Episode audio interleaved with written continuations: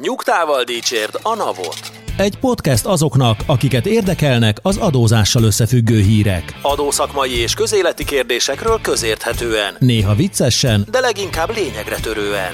Boár György és Radnai Károly, valamint állandó beszélgetőtársuk Horváth Dániel, Két hetente összefoglalja, amit nem akarunk hallani, de mégis mindenkit foglalkoztat. Sziasztok! Ez itt a Nyugtával Dicsőd a Navot podcastunk, ahol két hetente a legfrissebb adózási hírekkel foglalkozunk állandó szakértőinkkel Radnai Károlyjal Sziasztok! és Boár Györgyel. Sziasztok! Én Horváth Dániel vagyok. Nos, elérkeztünk az idei év utolsó adásához. Ezt a felvételt december 21-én készítjük. Mi is az ünnepek kapcsán egy kicsit elvonulunk majd pihenni, de januárban természetesen újra jelentkezünk, és új adással fogunk megörvendeztetni titeket, kedves hallgatók. Bár még nem tudjuk, mi fog történni december 30-ai, 30 Szerintem közlőnyökben, van egy- micsoda van- tűzi játék lesz. Van valami még a pipeline-ban, úgy érzem. Ha más nem, Igen. akkor ilyen best of adást Meg volt készítünk. már a Vargának a sajtótájékoztatója, hogy milyen, mit A költségvetéssel kapcsolatban Mhm. megtartotta a sajtótájékoztatóját, ott is vannak érdekes Ma délelőtt miniszterelnöki sajtótájékoztató Ma is délelőtt volt. kormányinfo volt, 30 igen. évig kiterjesztik az adómentességet a gyermeket vállaló nőknek. Igen, igen, a Ez fiatal, biztos be fiatalok fog kerülni. 25 év alatti a keszi a mentességét kiterjesztik, igen, de majd erről januárban a, igen, ha beszélünk. megjelent a közlöny. igen, igen, igen, igen. Viszont mielőtt még a hírek elemzésébe belekezdenénk, nagy szeretettel ajánljuk nektek a HVG napokban megjelent adó külön számát, 2022-es adó külön számát. Papír alapon is elérhető a külön szám, és digitálisan is. Nem csak a legfontosabb adózási vonatkozású jogszabályok vannak benne, a legfrissebb és a nem sokára változó rendelkezésekkel egységes szerkezetben, hanem kommentárral is elláttuk a de különböző hogy kinek a változásokat.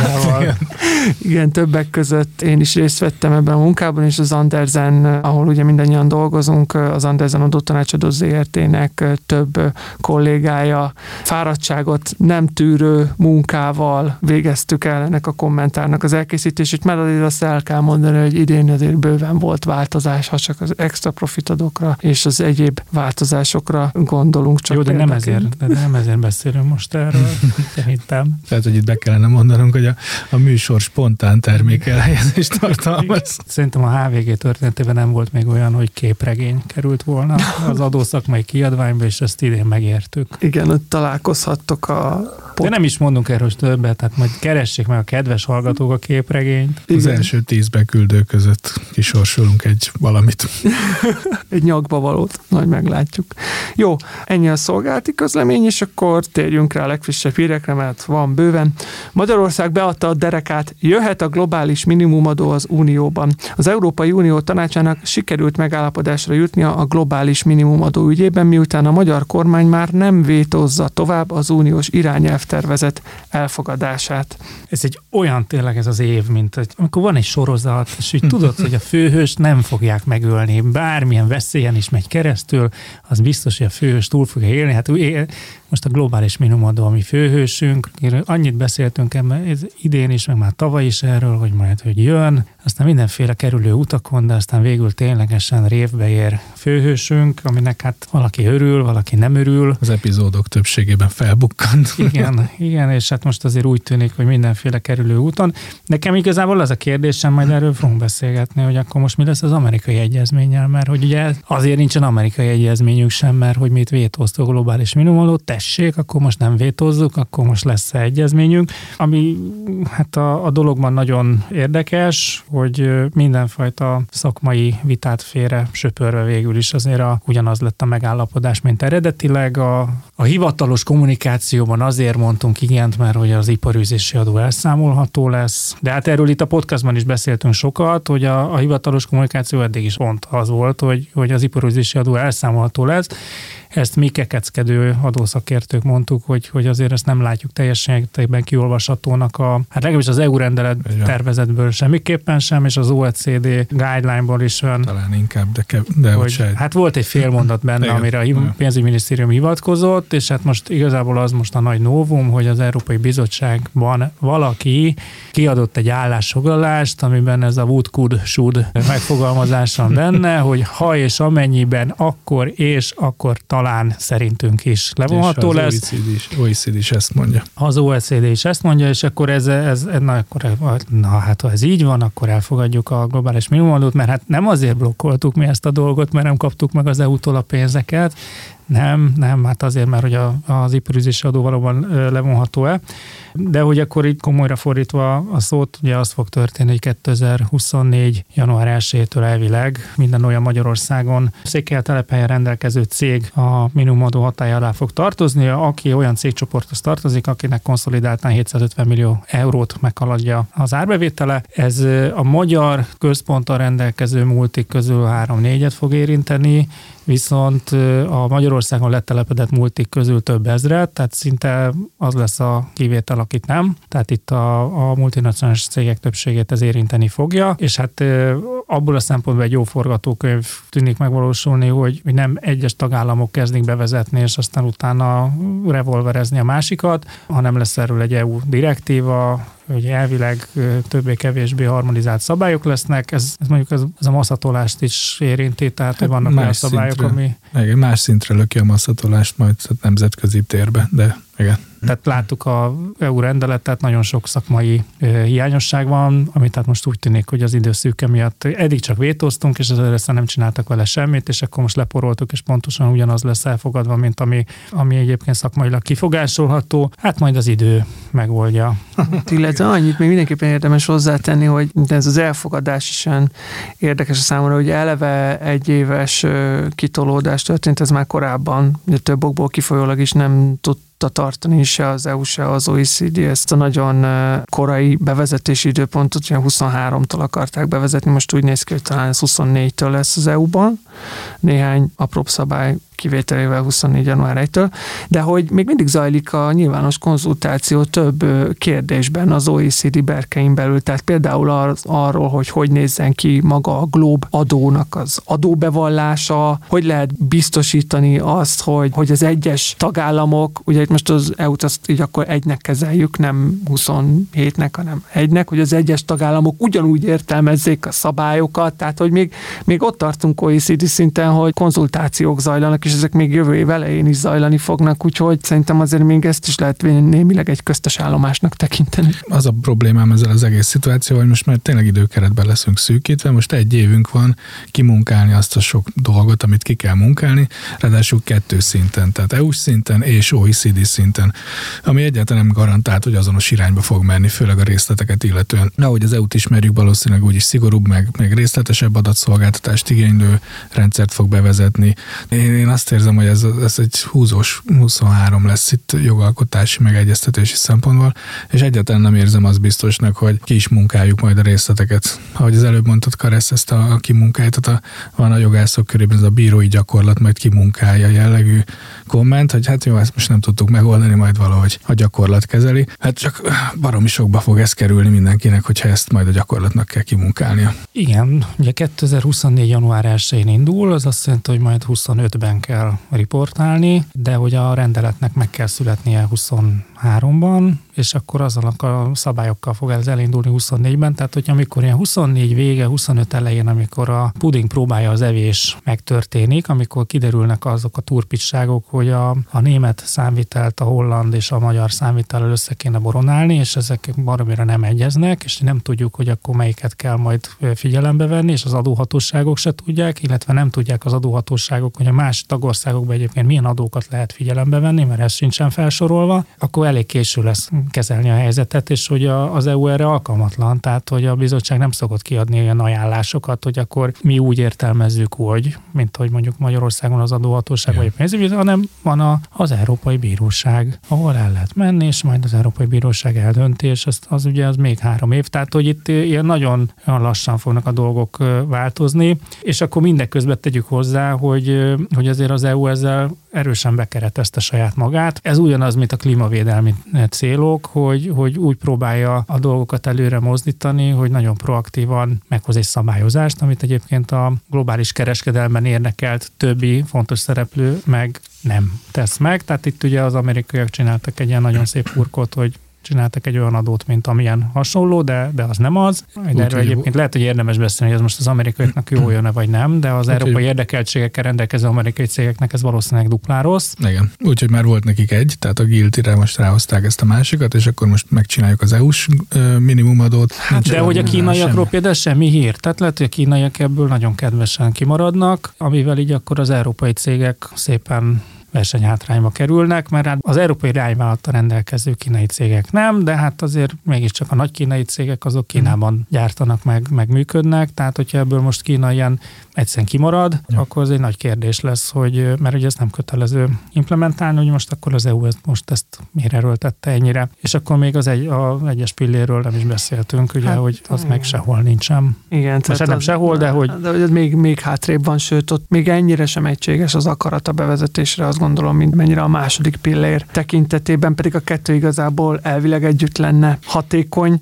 Szerint, szerintetek egyébként, hogy most másfél éve velünk van ez a Globe, vagy kettő kettő, vagy hát most már igazából lehet, hogy már inkább négy éve, hogy rengeteg munka van már most benne, rengeteg munka lesz még benne, és még a cégek el se kezdtek költeni az IT-ra, meg a csapat felépítésre, meg vagy hát most kezdenek talán elkezdeni költeni, hogy van ennek így ekkora hozadéka. Egy hatalmas nincs, fájdalmat, nincs. Lá, fájdalmat látok, egy olyan adónemet illetően, ami a költségvetéseknek az ilyen 5-6-7-8 százalékát jelenti. Szerintem egy nagyon nagy illúzió van a dolgok mögött, Ar- arról szól ez a nagy illúzió, hogy itt, itt hatalmas pénznek tűnnek el bizonyos tagországok zsebeiben, és ezért ennek a, ezek a kis országok ennek a haszonélvezői, köztük Magyarország, és hogy közben meg egyébként mennyire ráfaragnak a, a nagy tagországok, és hogy, hogy ebből szerintem csak az fog kisülni, hogy, hogy lesz egy kis plusz adóbevétel, elképesztő compliance és, és, és lebénításra mellett. Én ezen gondolkodtam a múltkor, mikor készülgettem egy előadásra itt, hogy a régiónkban a, a társasági adóbevétel az 2 és 10 százalék között mozog, a, mert a költségvetések teljes bevételét illetően. Na most ezzel a global el lehet érni még 10 százalék bevételt, még akkor is pff, tehát nem hát egy nagy nem, Tehát, hogy Magyarországon is egyébként az effekt, tehát az ipörűzési adóval nézve az effektív adókulcs az már ilyen 15 körül van. Hát tehát, igen. hogy ez egy nagy félreértés lesz. A Robin Hooddal mondjuk, ugye, hogyha, igen, az, hát hogyha az... azt is bele tudjuk számolni az energiaellátó kivedelem adóját, most ugye ebbe a dokumentumban ez nincs benne. Te most viccen kívül, ki fogunk térni itt a műsorban, de szerintem egy rendes áfa reportinggal valószínűleg több pénzt lehet hozni a költségvetésnek, mint ezzel az egész hajcívővel, amit négy éve nyomunk. Hát igen, de ugye ez az, amit ugye az amerikaiak elindítottak, és aztán Na mindegy, már nem fogjuk sosem megtudni, hogy mi volt az amerikaiaknak a fejében, amikor ezt az egészet elkezdték rettenetesen nyomni, majd utána egy ilyen, ilyen hirtelen csavarra nem azt csinálták meg, mint amit addig mondtak, de hogy, hogy ez azért az valószínű, hogy az Európai Unióban, a, ahol tényleg az áfa meg az SZIA sokkal hangsúlyosabb bevételi forrás, meg a járulék, mint a, mint a társasági adó, hogy ez, ez nem fog nagy változást hozni. Ebben, ebben a tanácsadó cégeknek nagyon jó lesz, mert lehet majd megtanácsadni, hogy ezeket hogyan kell összefésülni. Hát ha ez csak financiális oldalon nézzük, akkor én ezzel maximálisan egyetértek, hogy van ez a kételj. Talán azon érdemes gondolkodni, hogy ugye az adó elkerülés elleni küzdelem az egy valid cél. És hogy a Globe a megfelelő eszköz erre, mert szerintem az azért megállapítható, hogy a, a adófizetési kötelezettségnek az allokálása az ezeknél a multinacionális cégcsoportoknál egyértelműen megtörtént, okay, meg arra, fontos. Oké, de ott arra van a, a pilár egy, tehát az egy másik összefüggő, de mégiscsak egy másik téma. Itt most előre szaladunk ezzel a global. Én úgy érzem, hogy egy iszonyú kacsvaszba fogunk beletenyerelni, amiben megvan a, tehát őrült beszéd, de van benne logika, vagy hogy is van, Shakespeare nem. Szóval, hogy van benne logika, de hát egy baromi nehéz implementálni, meg működtetni. Na mindegy. Meglátjuk, azt tuti, hogy a jövő év az nagyon mozgalmas lesz ebből a szempontból, tehát hogy 23-ba át kell vezetni a magyar jogszabályokba ezt az irányelvtervezetet, ez önmagában egy nagyon komoly feladat, és a cégeknek is készülniük kell, csak hát ez a cégeknek is készülniük kell, ez mindenhol lehet olvasni, hallani, de, de mire készüljön? Tehát, hogy egyelőre yeah. még, egyelőre még arról konzultálunk, hogy mi legyen a glob bevallásba, tehát, hogy még az adatok köréről konzultálunk, hogy milyen adatok kellenek. Igen, meg aztán utána, hogy akkor milyen átmeneti rendelkezések lesznek, mi lesz a carve szabály, hogy akkor azt hogyan kell értelmezni, hogy mi az, amit mentesíteni lehet, hány évig lehet mentesíteni, ugye Magyarországra eltérő szabály fog vonatkozni, mint, mint másokra, mi lesz az adókedvezményekkel, a még most bejelentett adókedvezmény, az még jó lesz-e, vagy, vagy nem lesz jó, és a többi. Igen, úgyhogy biztos, hogy bőven lesz miről beszélni a, a jövő évben is, de menjünk tovább. Karbonvám kivetéséről döntött az EU. Ugye ez nem egy teljesen új hír, mert mint ez a hír új, csak maga a karbonvám az már régóta benne volt a pakliba, csak egyszer már elhasalt az Európai Unió döntéshozó szerve előtt, nem volt meg a megfelelő akarat, és a háttér lobby az nem engedte a bevezetését, de azért lehet ismerős nektek, kedves hallgatók, mert már többször beszélgettünk róla. Hát most úgy néz ki, hogy, hogy mégis sikerült az Európai Unión belül a megállapodásra eljutni a tagállamok képviselői és az Európai Parlament küldöttei, ugyanis ezen a héten kedden megállapodásra jutottak arról, hogy széndiokszid adót vetnek ki a következő importárukra, vas, acélcement, műtrágya, alumínium, elektromos áram és hidrogén. A cél, hogy kiegyenlítettebbé váljon a verseny az EU-n belül a széndiokszid kvóták miatt magasabb költséggel előállított, és a lazább környezetvédelmi előírások miatt is olcsóbb külföldi termékek között.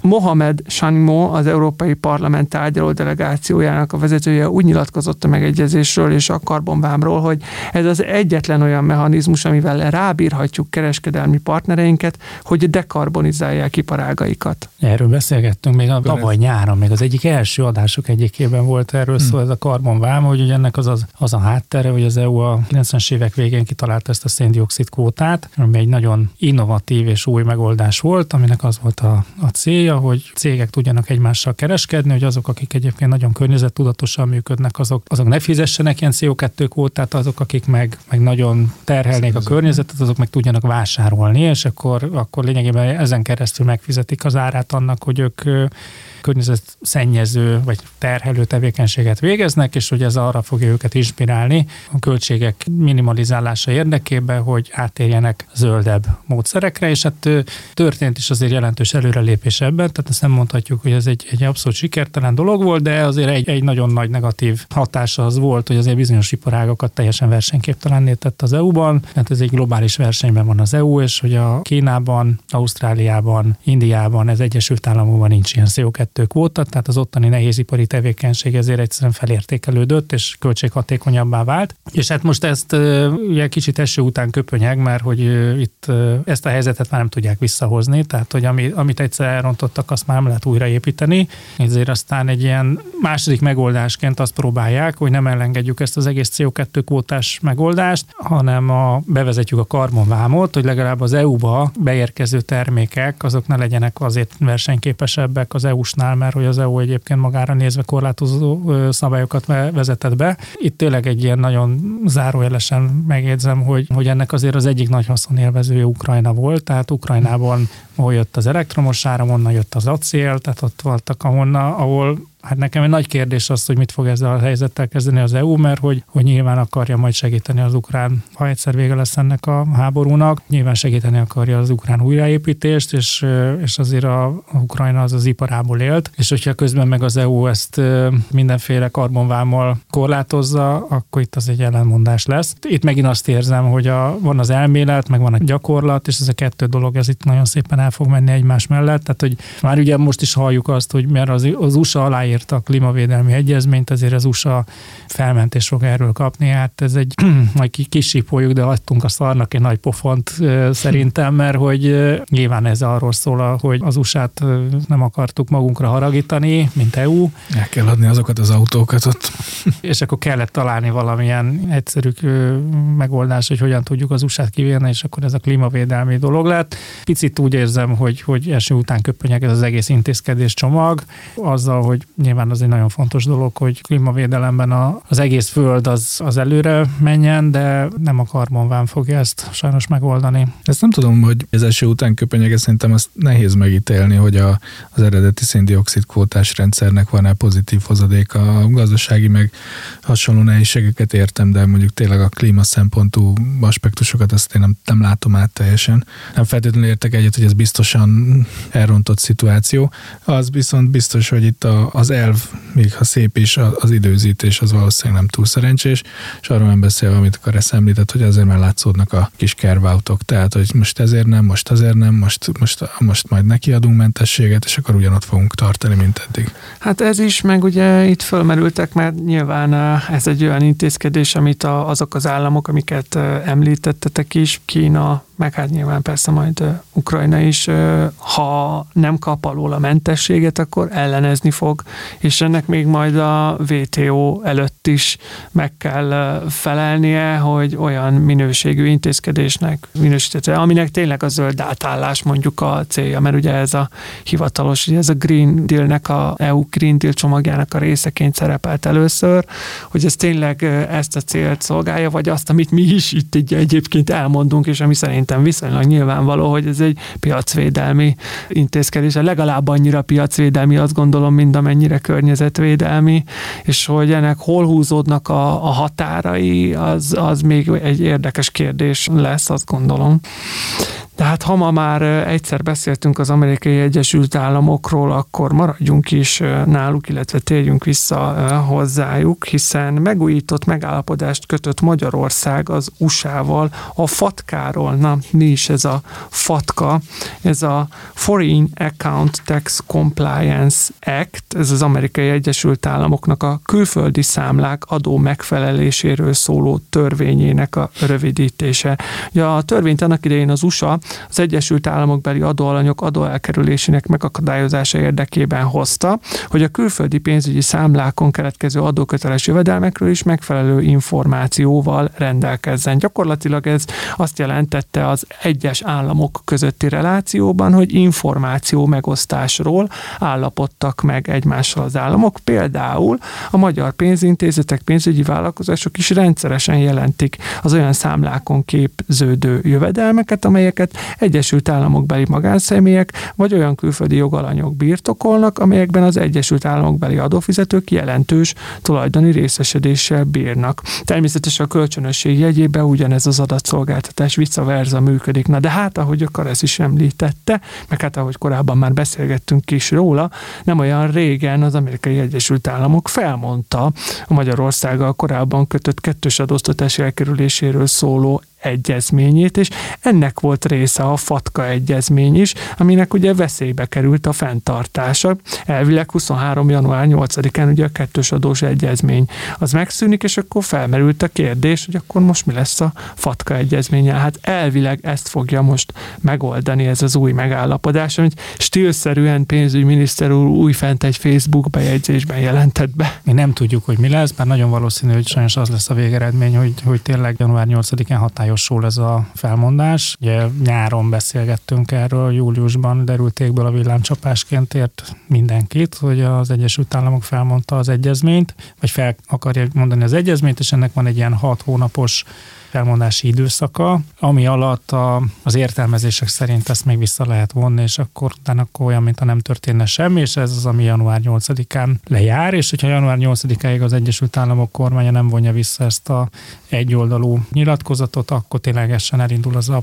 protokoll, hogy, hogy megszűnik az egyezmény, és akkor az azt követő naptári évtől már nem lesz egyezményünk, tehát 2023. december 31-én ténylegesen lejár, és, a, és akkor ez, ez egyébként az adóknak az érvényesíthetőségére vonatkozik ez a kiterjesztett 2023. december 31, de például a FATKA esetében ez lényegében azt jelenteni, hogy megszűnik a, a hatája az egyezménynek, tehát innentől kezdve a magyar pénzintézeteknek nem lenne felhatalmazása arra, hogy adatokat osszon meg az Egyesült Államokkal, és akkor ennek ugye jönne a kérdés, hogy na és akkor ez minket miért zavar? Hát ez minket azért zavar, mert akkor ebben az esetben az amerikaiak azt mondanák, hogy ez egy nem átlátható ország, nem tudjuk, hogy milyen jövedelmek képződnek meg, ezért csak azt tudjuk csinálni, hogy minden olyan kifizetés, ami Amerikát elhagyja, arra 30% forrásadót vetünk ki. Na és azért ez egy, ez egy nagyon, tehát nem csak a kamatra, a jogdíjra, meg az osztalékra, hanem mindenre és ez, ez az, amit, amit azért próbálna elkerülni a pénzügyminisztérium, úgyhogy hogy, hogy ebben az esetben kifejezetten a magyar fél volt érdekelt, hogy, hogy megoldást találjunk erre, és ennek a, ennek a megoldásnak végül is az lett, hogy az OECD-nek van egy, egy bilaterális egyezménye, vagy mintája, ami egy 2014 évi törvényben ki lett hirdetve, amely elvileg akkor a, a Magyarország és az Egyesült Államok közötti egyeztetésekre és információcserékre is alkalmazható, és igazából most csak annyi történt, hogy történt egy kormányközi megállapodás, ahol akkor lefektették, hogy akkor mostantól a FATKA egyezményt ez alapján, az egyezmény alapján kívánják folytatni, és akkor nincs, nincs szüksége arra, hogy erről külön egyezményt kösse Magyarország meg az Egyesült Államok, ami, mint tudjuk, az, az egy sok évig tartó procedúra mindenféle oknál fogva. Ennek inkább bürokratikus okai vannak, mint hogy, hogy a felek nem lennének ebben készek megállapodni. Úgyhogy ez a, ez a egyszerű megoldás született, hogy kormányközi megállapodással lényegében az egyik megszínű nemzetközi egyezmény hatája alól kivették és áttették egy másik egyezmény hatája alá. A hírnek az érdekessége az, hogy, hogy ez gyorsan megtörtént, nem sokat kellett tárgyalni, és az érdemi dolgokról meg nem esett szó, tehát hogy Igen. az egyezményről. Szóval nekem inkább ez a az üzenet ebből az egész sztoriból. Számomra meg az, hogyha ez ilyen gyorsan megtörtént, és nem kellett róla tárgyalni, akkor az egyrészt a felek ezek szerint nincsenek olyan rossz viszonyban, hogy ne tudnának egy ilyen, egy ilyen megállapodásra jutni rövid idő alatt, ez az egyik. A másik meg, ami bennem megfogalmazott, hogyha most külön fatka megállapodást kötöttünk, akkor én egyre kisebbnek látom ebből fakadóan az esélyét, de cáfoljatok Na meg. de nem, nem, nem, hagyd legyek ilyen nagyon naív, hogy legyek illúzió illúzióim, hogy a FATKA egyezményt azelőtt kötötték meg, hogy, hogy Magyarország visszavonta a vétót az EU előtt, ami egyébként tényleg nyilvánvaló volt, hogy azt addig húzzuk, ameddig, amíg nem kapjuk meg a, az EU-s támogatásokat, tehát hogy ez, és azt nem lehetett tudni, hogy ez meddig fog tartani, mert igazán még mindig van egy ütőkártyánk a és a finn NATO csatlakozás sem sikerült napirendre tűzni a, az elfoglalt parlamenti napirendben. Ja. Úgyhogy, de mindegy, de hogy, hogy elvileg ezt tényleg ezért csinálták meg ezt a FATKA egyezményt, mert, mert nem lehetett tudni, hogy meddig fogunk vétózni, és a pénzügyminisztérium meg úgy döntött, hogy, hogy vagy nem a pénzügyminisztérium, hanem a magyar kormány, nagy vonalan fogalmazzak, tehát, hogy úgy döntött, hogy fontosabb nekik az EU pénz, mint az amerikai egyezmény, és akkor addig fogják ezt a globális minimumadót blokkolni, amíg, amíg ott nem tudunk kicsikarni valami kompromisszumot. Igen, mindenképpen örömteli hír, hogy ez a fatka megállapodás megszületett, mert akkor legalább ettől már nem kell tartani, hogy, hogy ez az kölcsönös adatszolgáltatás megszűnik, illetve a pluszadó tehertől sem, aztán majd a kettős adós egyezménnyel meg meglátjuk, hogy, hogy mi lesz valamilyen formában Magyarországnak nyilván mindenképpen az az érdeke, hogy az is vagy ne kerüljön felmondásra, vagy nagyon rövid időn belül egy olyan új kettős adós egyezmény szülessen, ami talán valamennyivel kevésbé hátrányos, mint az eddigi, mondjuk az nehéz lesz, mert ami eddig hatályban volt, az elég kedvező volt ránk nézve. Itt az új uniós áfa digitalizációs csomag, ez a következő hírünk, úgy tűnik, hogy ma ilyen nemzetközi viszonylatban vagyunk érdekeltek, de azért lesz majd magyar hír is későbbiekben. De hát ez is nagyon-nagyon-nagyon nagy volumenű bejelentés, hiszen az új uniós áfa digitalizációs csomag több nagyon fontos problémát is átfogóan módosítana a jelenleg harmonizált adónem és annak alkalmazása tekintetében 2024 és 28 között több lépcsőben. Ugye mit jelent ez? Többek között egy új számlaadatszolgáltatási kötelezettség bevezetését uniós szinten és e-számlázási szabályok bevezetését uniós szinten, az online platform platformok áfa kötelezettségeinek a rendezését, a külföldi áfa regisztrációk megszüntetését, és hát ehhez kapcsolódó részletszabályokat, például a One Stop Shop rendszer, ugye ez az egyablakos rendszernek a tovább fejlesztését, és itt már nagyon komoly tervek és nagyon komoly ütemezéssel jelentek meg ezek a hírek. A egyik kollégánk ezt úgy fogalmazta meg, és mivel hogy ő a egyik legfőbb áfás kollégánk, úgyhogy elhisszük neki, hogy az, elmúlt 15 év legfontosabb változása,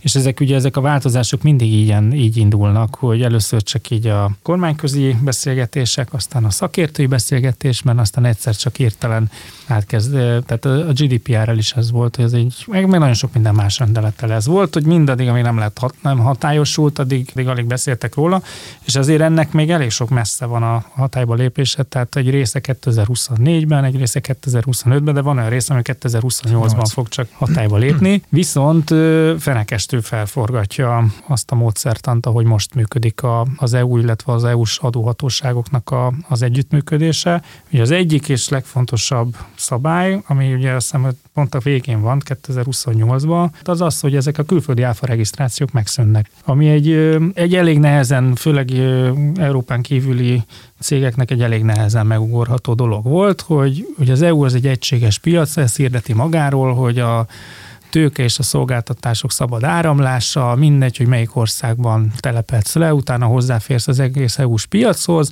és akkor jön a, a HÉA irányelv, meg az EU-s adóhatóságok, meg azt mondják, hogy ó, oh, oh, oh, várjál, de hát hogyha, tehát, hogyha te most Magyarországban vagy leteleped, és Németországban adsz terméket, akkor majd legyen német adószámod is, meg legyen magyar adószámod is, és akkor ugye nagy multinacionális cégeknél az van, hogy van 27 adószáma, és hogy ez nem egy, nem egy szerencsés dolog ebből a szempontból, hogyha azt szeretnénk, hogy ez egy minél inkább mobil, jobban átjárható versenyképes piac legyen, és hát erre találná ki most az EU azt, hogy nyilván értik a, az egyes tagállamoknak a pénzügyi érdekeit, hogy persze azért kell áfában regisztrálni, hogy ott fizes meg az áfát, de hogy ennek azért vannak most már modern megoldásai, és hogy egy egyablakos rendszert dolgoznának ki, ez csak egy informatikai dolog, hogy akár a magyar áfa bevallásban is be lehessen fizetni, bevallani és be lehessen fizetni lengyel, szlovák, cseh, német, holland és a többi áfát, mert miért nem? Tehát, hogy a, a rendszer pontosan ugyanaz, az áfa kulcsok adottak, és akkor lehessen szépen kiválasztani, hogy akkor ez melyik ország automatikusan dobja a gép, hogy akkor itt mennyi lesz az áfa. Erre a számlázási rendszereket is szépen rá lehet húzni, és hát gondolom, hogy azért 2028, hogy azért felkészülés időt adjon a, mind az adóhatóságoknak, mind a cégeknek erre való felkészülés, fejlesztésre, meg hát egyébként az ebből élő szolgáltatóknak is, hogy kitaláljanak a bizniszmodelljük helyett valami más, mert azért itt azért elég sok olyan szolgáltató lesz, akinek a, az üzleti viszonyai jelentősen meg fognak ettől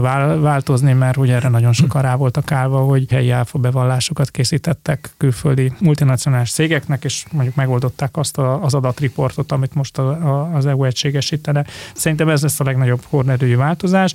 A másik, ami meg szerintem egy nagyon nagy horderői változás az, a, az az információcsere lenne, hogy ugye ahol viszont nagyon komoly konfliktusok lesznek. Az EU, hát ha késve is, de reagált arra, hogy itt már pár tagállam előre szaladt, és olyan komoly szolgáltatási rendszereket vezetett be. Leginkább mi? Hát igen, de hogy azért most már elég mások, sok, sok ország is. is, illetve hogy nagyon sok ország bevezették a kötelező elszámlázást, és a kötelező elszámlázáshoz nagyon könnyű akkor most már a, a számladatszolgáltatás is hozzárendelni és az adóhatóságok egyre többet látnak, de mindenki csak a sajátról lát, ugye az EU-sról, a bejövőről pedig keveset, mert hogy, hogy ott ugye a külföldi a számla kibocsátó, tehát annak nincs az adott országban számladatszolgáltatási kötelezettsége, és ezért itt ilyen kicsit féloldalasak ezek a statisztikák, van, ami ilyen real-time van, valami meg, meg továbbra is ilyen három hónap lemaradással tudják az adóhatóságok ezeket összefésülni, és hogy ebben szeretne egységes platformot létrehozni az EU, hogy ezek a, a közösségen belül belüli számlakibocsátások és ügyletek is azonnali időben megismerhetők legyenek, ami hát viszont azt jelenteni, hogy akkor a 27 tagállamnak a informatikai rendszerét szabványosítani kellene és össze kellene hangolni, és ebben lesz itt szerintem a nagyon nagy konfliktus, mert hogy, hogy ebben akkor az fog történni, hogy van pár olyan tagállam, ami már, már az EU által megfogalmazott szabályoknál jóval szigorúbb szabályokat vezetett be, tehát nekik egy visszalépés lesz az, hogyha az EU ezt egységesíteni akarja, mert hogy lényegében azok a statisztikák, amiket most ebből a szigorú adatszolgáltatásból ki tudnak nyerni, azok okafogyottá fognak válni, mert nem fogják tudni megszerezni, és hogy, hogy tehát itt lesz pár olyan tagállam, aki ezeket a rendszereit nem akarja elengedni, mert egyszer már kifejlesztette sok pénzből, akkor most ne, ne kelljen átállni egy újra. Úgyhogy én itt azért még várok egy kis tilitolit, de az mindenképpen örvendetes lenne, hogy az közösségen belüli ügyletekről is lenne egy egységes platform, mert most az tényleg bénán néz ki, hogy a legfontosabb részt, a, ugye az áfacsalások földerítésének pont ez lenne az egyik legfontosabb terepe, hogy a szlovák cég, aki Magyarországra számláz áfa nélkül, ja, hát azt a magyar cég azt, azt hogyan fogja, mikor fogja leriportálni, és hogy ezeket, a szám, ezeket az adatokat össze tudjuk-e párosítani valós időben. Hát de ez sem szünteti meg feltétlenül az adócsalást, vagy az arra irányuló szándékot, viszont sokkal könnyebben felderíthetővé teszi, hogy ezek a úgynevezett körhinta csalások, amik legtöbbször a közösségen belüli termékértékesítéshez kapcsolódó adómentességi kedvezménynek a realizálására, mint jogosulatlan adóelőny realizálására irányulnak. Ezeknek a feltárása rendkívül nehézkes, nemzetközi megkeresésekkel kell megpróbálni feltárni a tényállást, soká jönnek válaszok, persze tagállamonként eltérő, hogy melyik államadóhatósága mennyi idő alatt válaszol meg egy ilyen kérdést, és hát egy ilyen körhintacsolás az sokszor nem két tagállamot érint, hanem akár négyet, hanem ötöt a érint a minden egyes ülését. igen, igen, tehát hogy azért egy, egy tényállás teljes körű feltárás az nem egy könnyű történet, mindesetre az biztos, hogy ez a számlaadat szolgáltatás, hogyha, hogyha bevezetésre kerül, akkor ebben sokat segít, és akkor ehhez a gondolathoz kapcsolódna a következő hír. Várja meg, még nekem még egy bulvár ja, még egy bulvár, hadd menjünk a bulvárba, hogy fog fizetni a booking.com, meg az Uber is áfát. Ja, igen. Ugye ez is egy ilyen nagyon érdekes változás lesz, hogy, hogy azok a platformok, amik egyébként ilyen kis egyéni szolgáltatóknak a szolgáltatásait rakják csokorba, vagy, vagy listázzák fel, azok lényegében egy versenyt jelentettek azoknak a szolgáltatóknak, akik egyébként meg saját erőből és sokkal nagyobb bevétellel működnek. Tehát például mondjuk a, a szállásai szolgáltatás egy nagyon jó példa arra, hogy, hogy sok kis magánszemély, akik nem áfa alanyok, olcsóban tudnak lakást bérbeadni, mint mondjuk egy hotel, aki áfa alany, és akkor hiába kedvezményes áfa kulcs, de akkor is azon is van egy, egy 5%-os áfa kulcs, és ugye más tagállamokban meg még nagyobb is a különbség. Tehát itt egy, egy objektív verseny versenyelőnybe kerülnek a Booking.com-on hirdető magánszemélyek, és ugyanez igaz az Uberre is, bár hogy ez Magyarországon egy kicsit okafogyott, mert nálunk nincsen Uber, hogy ott is az van, hogy mondjuk egy nagy taxitársaság az, az áfásan számláz, az Uber sofőré meg áfa nélkül, és ugye erre lenne egy ilyen, ilyen platformszolgáltató definíció, ami alapján akkor a platformszolgáltatók kénytelenek lennének felszámítani az áfát a szolgáltatásaik után, vagy hát nem is az ő szolgáltatásaik, hanem igazából az általuk közvetett szolgáltatásokra kénytelenek lennének áfát tenni, annak ellenére, hogy a magánszemélyek ezt nem teszik meg, és ezzel hoznák lényegében versenysemleges helyzetbe az ő szolgáltatásaikat más szolgáltatókkal szemben. Igen, egy köztes adózási pont, hogy a platformok oldalán is megnyíljon az adófizetési kötelezettség, ez is nagyon fontos, bár biztos, hogy ez is lobby tevékenységnek a tárgyát fogja képezni hm. még, még a továbbiakban, azt gondolom, ugyanúgy, ahogy a számlaadat szolgáltatáshoz kapcsolódó. És ha már arról beszéltünk, hogy a számlaadat szolgáltatást ugye Magyarországon is már évekkel ezelőtt bevezették, és folyamatosan bővül a szolgáltatandó adatok és a szolgáltatás alá eső számlák köre, hogy ez milyen kihatással van az adó résre, illetve az adó teljesítményre. Ezzel foglalkozik a következő hírünk, ugyanis továbbra is döbbenetesen jó a magyar áfa fegyelem. December 8-án nyilvánosságra hozta az Európai Bizottság az áfa résről szóló legújabb jelentését. Ezzel a fajta jelentéssel már több adásban is foglalkoztunk, illetve a korábbi jelentésekkel.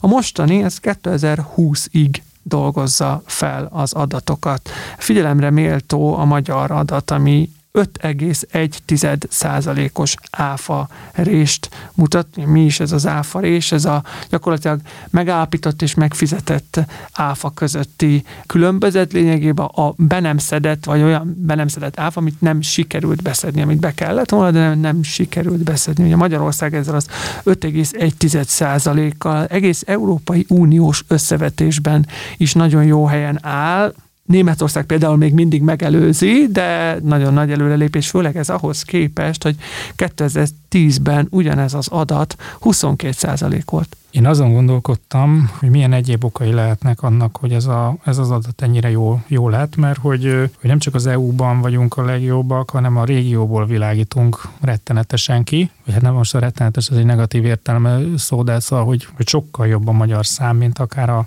szlovák, akár a cseh, akár a lengyel, de a románhoz ki összevetve meg, hát, meg, meg egy nagyságrendi különbség van, mert mi 5,1 ők meg majdnem tízszer annyi, tehát 35,7 a, a szám, és hogy és sokat beszélgettünk arról, hogy persze voltak ezek a nagy horderejű dolgok, a, az online pénztárgép, az EKR bevezetése, az online számladat szolgáltatás, és ugye ezeknek voltak bizonyos fázisai, és hogy mikor ez most már a, nem csak a B2B, hanem a B2C, tehát hogy a, abba is átment, de hogy, hogy azért ez, én azt gondolom, hogy összességében ez kevés lenne, hanem azért vannak olyan magyar különleges szabályok, amik ezt a statisztikát egyszerűen javítják, és mondjuk az egy, egyik ilyen, hogy Magyarországon nagyon magas az áfamentes az adóalanyi kör hogy egyszerűen a, a magyar költségvetés, ha tetszik, hanem ki kell mondani, hogy lemondott bizonyos áfa bevételekről, annak érdekében, hogy ezt a, ezt a részt kitisztítsa. Tehát, hogy innentől kezdve, mivel hogy, hogy ott nulla az elvárt adóbevétel, hát így akkor az áfarés is nulla százalék lesz, mert hogy nulla is fog bejönni, tehát nulla és nulla között a különbség az nulla.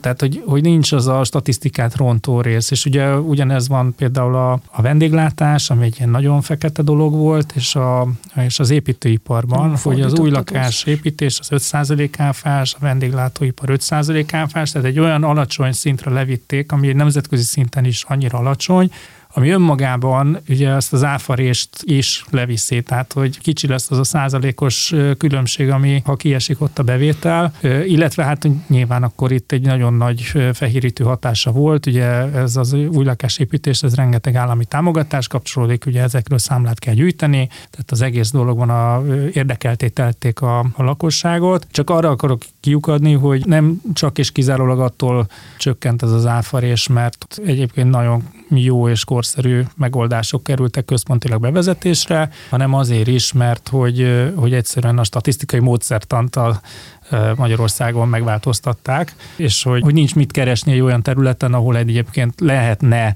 áfa bevétel, csak, csak akkor energiát fek, kellene belefektetni, hogy egyszerűen a, valószínűleg a politikai ára magasabb, mint amennyi a pénzügyi haszna, és hát úgy tűnik, hogy mondjuk például Románia nem ezen az úton van. Mert hogy azért azt nem gondolnám, hogy, hogy Magyarországon tízszer kevesebb az adócsaló, mint Romániában, vagy hogy negyed annyi, mint, mint Lengyelországban, hanem, hanem egyszerűen az van, hogy, hogy máshogy működik a magyar adórendszer, rendszer, kicsit nehezebb csalni, de hogy, hogy igazából a sok mentesség miatt olyan területek is vannak, ahol egy, nálunk ez nem kérdés, hogy tehát nem kell áfát fizetni. Értem, amit mondasz, de gondolta, hogy aki mondjuk nyitott a áfacsalás nagyüzemi végzésére, az nem mozog országok között. Tehát, hogy nem lehetséges az, hogy mondjuk a románoknál egyébként 41 százalék 2010 19-ben 34,9, 2020-ban 35,7, tehát, hogy ők egy ilyen, mint a digitális nomádok, itt az áfacsaló nomádok, azok, azok Romániába vándoroltak. A safe harbor. Igen, ott még meg lehet csinálni. Tehát most vihetem a cukrot Szlovákiába, vagy vihetem Romániát, akkor Romániába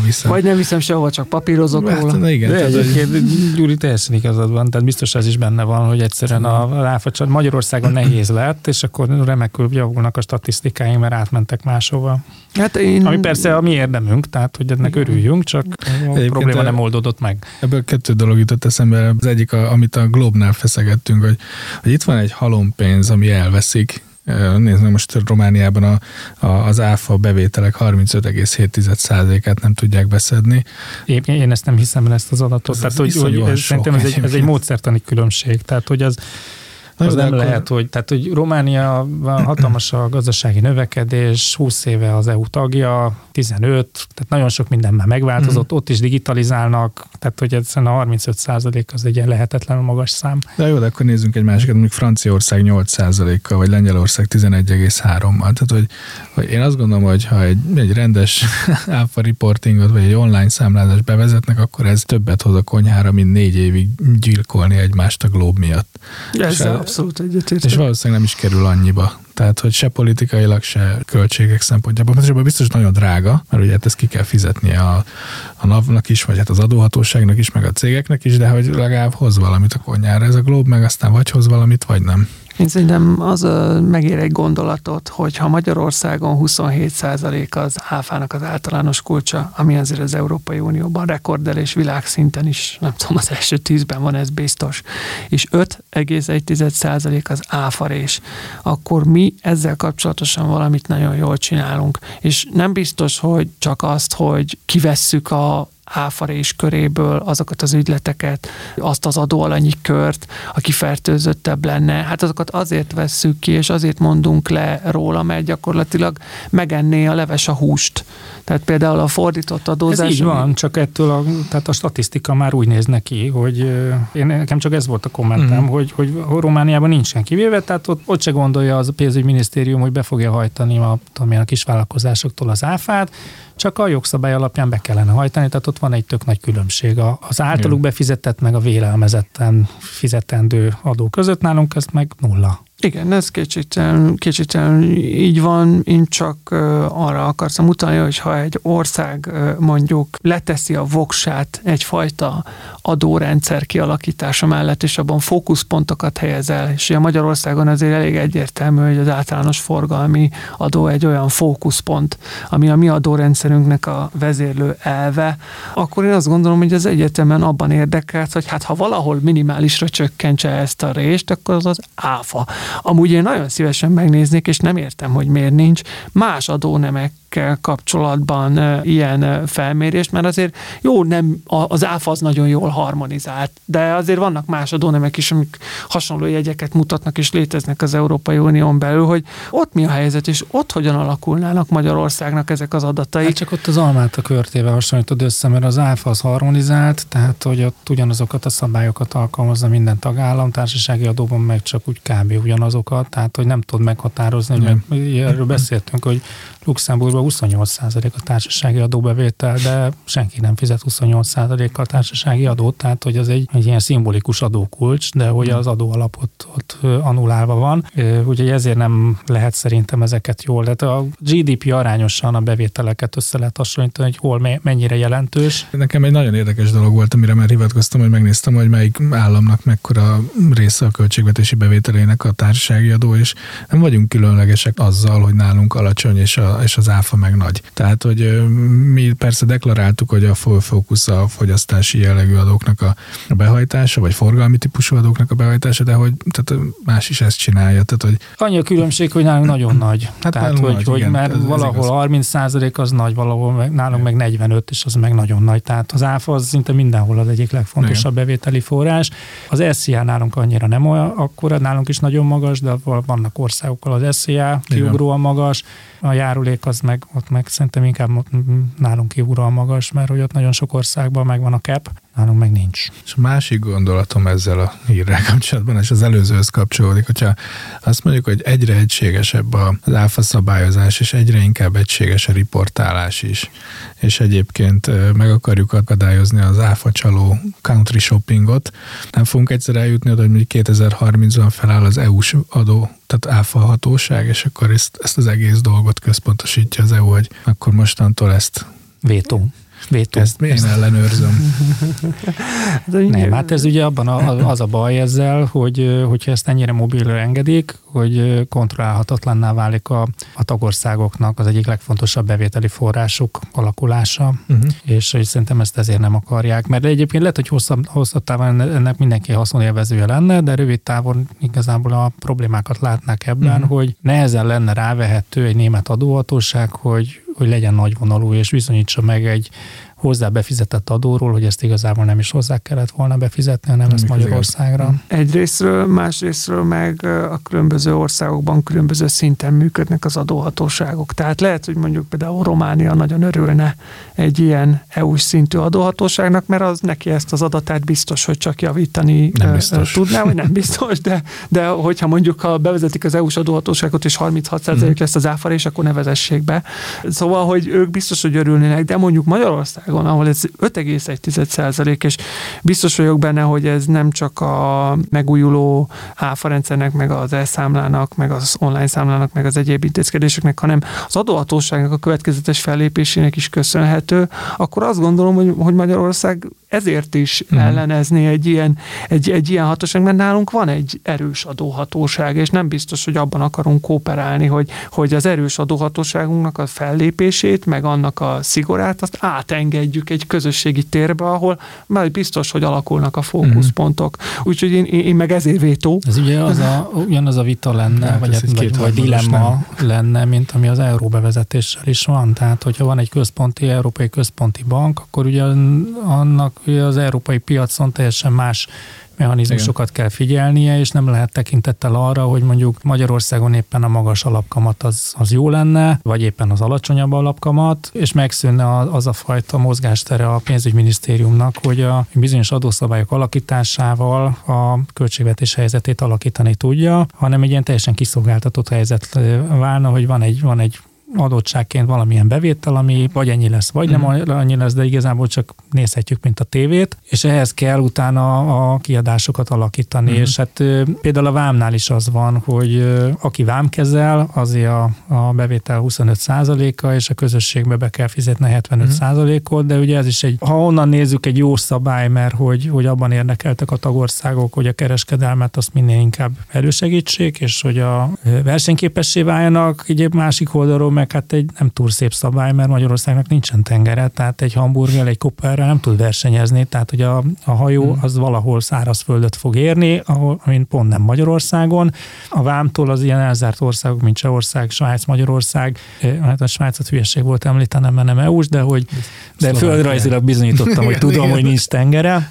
Szóval, hogy, hogy ebből a szempontból pedig nem egy igazságos szabályna, és csak kicsit elkalandoztam, de a lényeg az analógia az az, hogy itt is ezzel is is az lenne, hogy akkor bizonyos országok bevezetnének olyan szabályokat, hogy náluk sokkal könnyebb lenne áfát fizetni, még akkor is, hogyha ez a, a saját áfa bevételeiket az adott országból csökkenteni, mert abból szeretnének megélni, hogy mások is ott fizessenek áfát, és hogy na, szóval ez nem, nem indult el szerintem jó mm. folyamatokat. Uh-huh. Hát akkor adjuk kétharmaddal lesz. Na de nem múlhat el 2022-es adás az üzemanyagokról való beszélgetés nélkül, hogy az egész évet áthatotta az üzemanyagnak először az árstopja, aztán az áfáról való diskurálás, de volt már szó a jövedéki adóról is, ami az üzemanyagokat terheli, és a mostani hírünk is ehhez kapcsolódik, ugyanis Magyarország derogációt kért az Európai Uniótól. Kezdeményeztük, hogy az uniós előírásoknál alacsonyabb magasabb szinten maradhasson a jövedéki adó. Az indoklás szerint ugyanis a gyenge forint miatt a jelenleginél literenként 24-25 forinttal magasabbnak kellene ennek lennie, de a magyar kormány ezt nem szeretné bevezetni. Ugye arról tudtunk már eddig is, hogy a jövedéki adónak van uniós szinten minimum mértéke, és hogy Magyarország egy ideje már ez alatt van. Hát most úgy tűnik, hogy szeretnénk ezt hivatalosan is elismertetni. Erről beszélgettünk ugye a cigaretta kapcsán is, hogy ugye ott is volt egy ilyen kötelezettségszegési eljárás, ami a végén aztán Magyarország azt mondta, hogy jó, akkor megemelem, ugye az is egy ilyen külön történet, hogy nem ugyanaz a cigaretta a piac Spanyolországban, mint Magyarországon, itt az ukrán határ mellett. Nyilván ott meg kellett tenni, és hát ugyanez a probléma a benzinnel is. Kicsit magunkra hagyatva leszünk, én azt hiszem, hogy nem nagyon számíthatunk az Európai Unió jó indulatára, mert azt, hogy a, hogy a forintunk elszállt, azt, azt magunknak köszönhetjük, legalábbis az Európai Unió ezt így fogja értelmezni szerintem, tehát nem lehet, hogy ad egy, egy, egy-két év kifutás, de hogy hosszabbat nem. Tehát ezt nem lehet igazából bebetonozni ezen a, ebben a helyzetben. Van egy EU-s direktíva, azt Magyarország miatt nem fogják megváltoztatni, ugye a Magyarországra nem ez vonatkozik, maximum azt, azt tudom elképzelni, hogy nem azonnal, hanem egy év késedelemmel kell majd megnevelni a jövedéki adót és hát az is Magyarországnak a döntése volt, hogy 27% az áfa, és azért ennyi az üzemanyagára.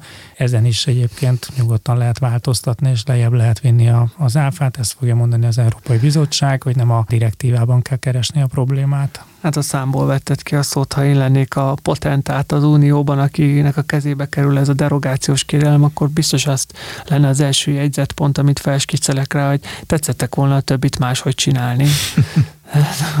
Igen, bár az kétségtelen, hogy az inflációt azt nem fogja ez a dolog a statisztikáinkat segíteni, tehát hogy, és hát láttuk a lengyel példát, hogy hát lehet keménynek lenni, és aztán utána az EU, a, szóval hogy ott is a politikai szelek fújnak, tehát hogy mindig eldönti az EU, hogy, hogy most egy tagországba belekössen vagy nem, de azt gondolom, hogy, hogy ez azért nem lesz az a fajta ügy, ami, ami egy ilyen nagy politikai adok-kapok szintere lesz, valószínűleg azt nek tartom, hogy azt fogja mondani. Tehát a cigarettánál is ez volt, hogy három évig húztuk, halasztottuk, aztán utána tényleg elindították a kötelezettségszegési eljárás, és akkor megemeltük. Hát, hát szerintem ennek az egész kérelemnek pont ennyi a jelentősége, hogy oké, okay, megtettük a gesztust, játsszuk le, aztán majd lehet rátok mutogatni. Ja, a lengyelek úgy szokták ezt megfogalmazni, már több adásban is beszéltünk erről, Mateusz Morawiecki, lengyel kormányfő úgy szokta ezt megfogalmazni, hogy mi megírtuk a levelet az Európai Uniónak, de nekünk nincsen időnk a brüsszeli bürokratákra várni.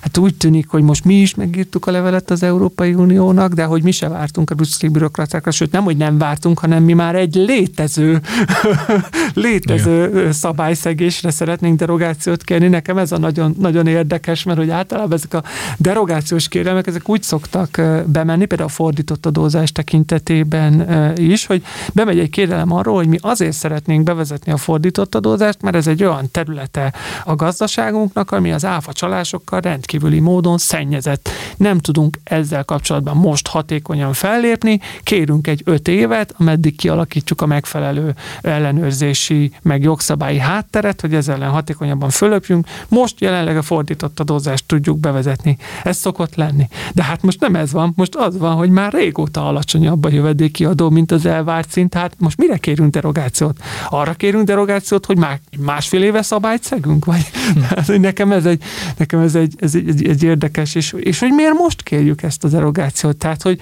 eddig nem volt fontos, hogy, hogy, hogy a bizottság ne indítson kötelezettségszegési eljárást. Most meg fontos lett, hogy ne indítson kötelezettségszegési Én azt gondolom, hogy itt azért más összefüggések is vannak a háttérben, ugye nem olyan régen aláírt különböző megállapodásoknak is lehetett ehhez esetleg köze ugye a támogatásokról, meg a helyreállítási alapról, hogy most hirtelen fontos lett nekünk, hogy jó tanulók legyünk az Európai Unión belül, úgyhogy, úgyhogy lehet, hogy ennek is van köze hozzá. Hát a pozitív válaszban azt gondolom, hogy mi itt kifejtettük a véleményünket, hogy mire számítunk. A mai adásban azonban ennyi hír fért bele. Akkor a transferárat elvitte Jézus és majd azt jövőre. Igen, a transferár az szerintem... Kedves hallgatók, ez is benne volt, de olyan sokat téma, hogy egyszerűen nem fér bele. Igen, a transferár az szerintem jövőre, mert amúgy is jövőre nagyon, nagyon hot topic lesz a transferárazás, úgyhogy érdemes rá készülni, hogy jövőre mindenképpen kell ezzel foglalkozni, és mi is fogunk, viszont van még valami, ami kihagyhatatlan a mai adásból, ugye véget ért a futball világbajnokság, és hát itt a nyugtá Krisztával Dicsőd a Navot podcast berkein belül is zajlott egy nyilvános tippverseny, de több adásban is szót ejtettünk róla. Szeretném megragadni az alkalmat és a lehetőséget arra, hogy külön gratuláljak neked, Gyuri. Köszönöm szépen. Te voltál az, aki végig, végig konzekvensen az argentinokra tippeltél, és hát ez végül be is jött. És látod, az én magyar tippem pont annyit ért, mint a te brazil tipped. igen, igen, igen. Karesz magyar tippje, az, az pontot végzett a tippversenyben, mint az én brazil tippem is. Hát ennek a brazilok biztos kevésbé örülnek, mint Gyuri, aki igen. viszont az argentinokra tippelt. Igen, én olyan megalapozottan tippeltem, hogy Dani emlékeztetett arra, hogy az én tippem az argentin csapat volt.